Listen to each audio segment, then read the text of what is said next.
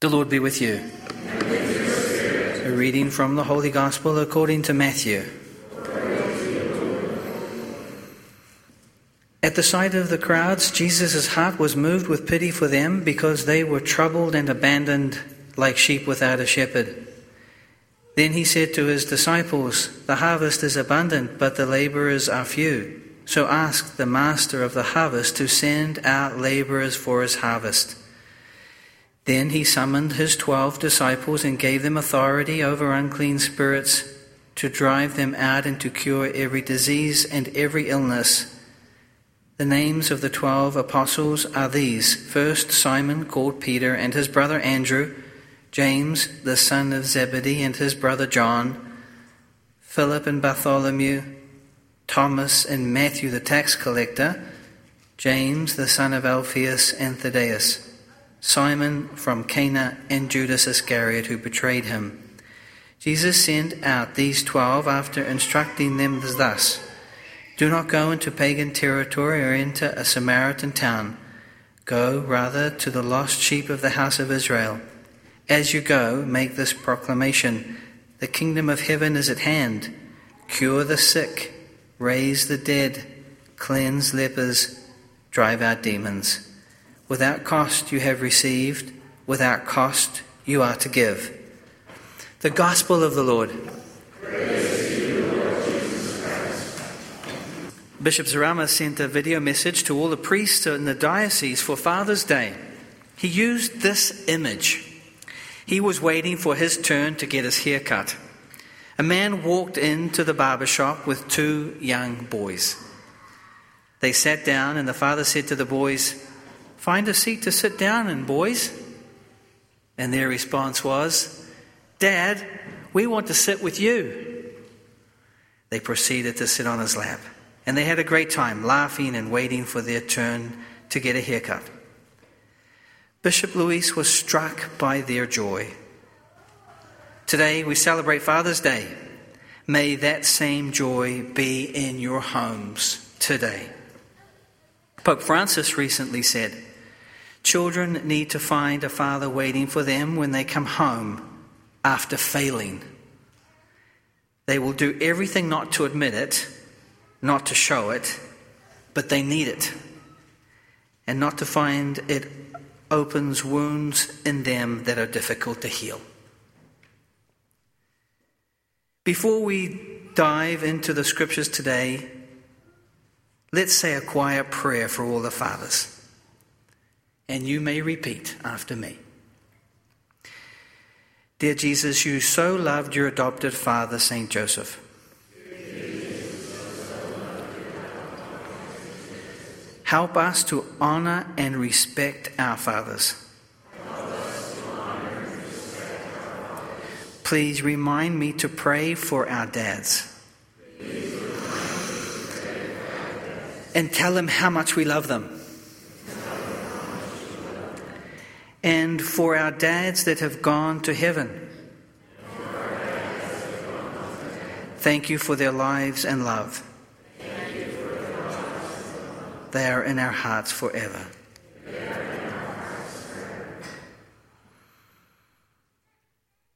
As we journey together and consider the scripture readings, let's keep in mind and in our hearts our fathers, living and deceased. In the Old Testament reading from the book of Exodus, we heard, Therefore, if you hearken to my voice and keep my covenant, you shall be my special possession, dearer to me than all other people. The Old Testament passage invites us to listen to God and to those around us more attentively. Much of our experience at Mass is listening to the Word of God, to the priest's message, and to the ancient words of the Eucharistic prayer. And yet, it's common to hear from the people of God that you struggle with distractions in the mind that take you away from God's Word. On this day that we celebrate together the resurrection of our Lord, how appropriate it would be to recommit yourself to listen better, whatever your state in life. And especially, we ask that that be the case for our fathers. Spend more time, not less, listening. Be an attentive, active listener and carve out time for your, from your busy schedules to be one on one with your children, young and old. It will be the best investment of your time. St. Paul's letter to the Romans. But God proves his love for us that while we were still sinners, Christ died for us. St. Paul helps us to judge wisely the things of this world. He came through the darkness of not knowing Christ to knowing Him. He was not a believer or a fo- nor a follower of Jesus. But when Jesus showed up on his way to Damascus, everything changed and the way he viewed the world changed. St. Paul is helping us today to look at the world through the lens of sacred scripture. We live in a sinful world. In the recent debacle of the Dodgers baseball organization is not an example of that. We must judge prudently and wisely when faced with sin and sinful actions. In fact, one of the baseball players stated, It had to be said. We cannot stand idly by while our Lord gets mocked, said Trevor Williams. That apparently 120 million people viewed his comments. And Jesus tells us today the harvest is abundant, but the laborers are few. So ask the master of the harvest to send out laborers for his harvest. And so we are called to act, to listen, to judge, and to act. There was a famous Latin phrase, vincere malum cum bono. Conquer evil by doing good. Don't get caught up in the fray of words and messages, but get involved in making our world, your world, where you live, a better place. I know that I can't change what is happening in Germany or Brazil or New Zealand, but I know and I am seeing it, we are making a difference in southeast Raleigh. And this makes Jesus very happy.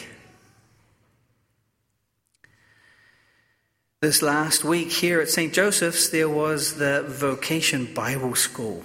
Oh, this is exactly what I mean. I saw our boys and girls grow in love of the Mass and received the best training to be apostles of God's mercy. They were equipped to be agents of change. Thanks to everyone involved. Whatever you can do, whatever we can do as a parish to support this kind of activity, we are fully on board. You are called, commissioned, and sent with these words from our Lord Without cost you have received, without cost you are to give. These words of our Lord set the stage for us to be filled with confidence as we continue to grow and mature in our faith. This journey of faith has taken on many dimensions here at St. Joseph's. that there are surfacing very concrete and surprising elements that can only be explained by the influence of the Holy Spirit on each one of you. From my perspective, and I welcome hearing from you too about other dimensions, this is what I have seen as, the, as your pastor.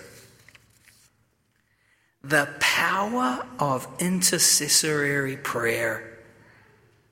We have seen over this year an increase in the people coming and leaving their prayer intentions and praying before statues inside and out.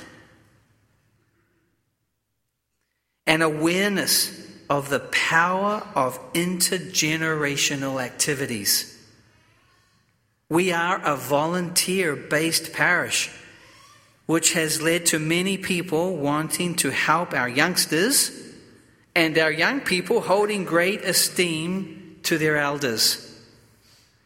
Long may this continue and develop into full blown ministries. Thirdly, the Spirit, the presence of the Spirit, is helping us discern our different callings in life. In our services, we pray for vocations to all walks of life. Young people are presented with the various forms of vocations every time they come to St. Joseph's. It's obvious. And in all this, we are but useless servants. So be not afraid. So, a takeaway could be this. Next week at 9 a.m., Bishop Zarama will celebrate the 9 a.m. Mass. He will bless the new statue of St. Joseph and the St. Joseph Way. In addition to this beautiful occasion, we will hand out our three year parish wide goals booklet. One per family for the refrigerator. Everyone will be invited to participate in the way that best suits you. Take it home and pray over it as a family and listen to your kids.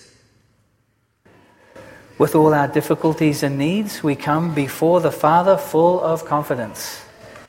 That the Church will stand before the world without stain or blemish, holy and obedient to God's word. We pray to the Lord. Lord, hear our prayer. That those who hold public office will imitate the goodness of God, who secures justice and the rights of the oppressed we pray to the Lord. Lord, hear our prayer. For blessings on all fathers and their families in this Father's Day, we pray to the Lord. Lord, hear our prayer. For the grace this week to labor courageously and generously for God's harvest, proclaiming the kingdom of heaven in all that we say and do, we pray to the Lord. Lord, hear our prayer. Today's Mass is being offered for the repose of the soul of Elizabeth Camus. We pray to the Lord. Lord, hear our prayer. For those who are sick or infirmed, and for their caregivers, that God, in their mercy, in His mercy, will draw close to them and raise them up. We pray to the Lord. Lord, hear our prayer for the repose of the souls of all the faithful departed, that through our prayers and those of the Blessed Mother, they may join the saints in heaven. Eternal rest grant unto them, O Lord. And let perpetual light shine upon them. May their souls and the souls of all the faithful departed, through the mercy of God, rest in peace. Amen. Most merciful Father, it is good to proclaim your kindness and faithfulness. Keep us always faithful. May we always aspire to please you. Through Christ our Lord. Amen.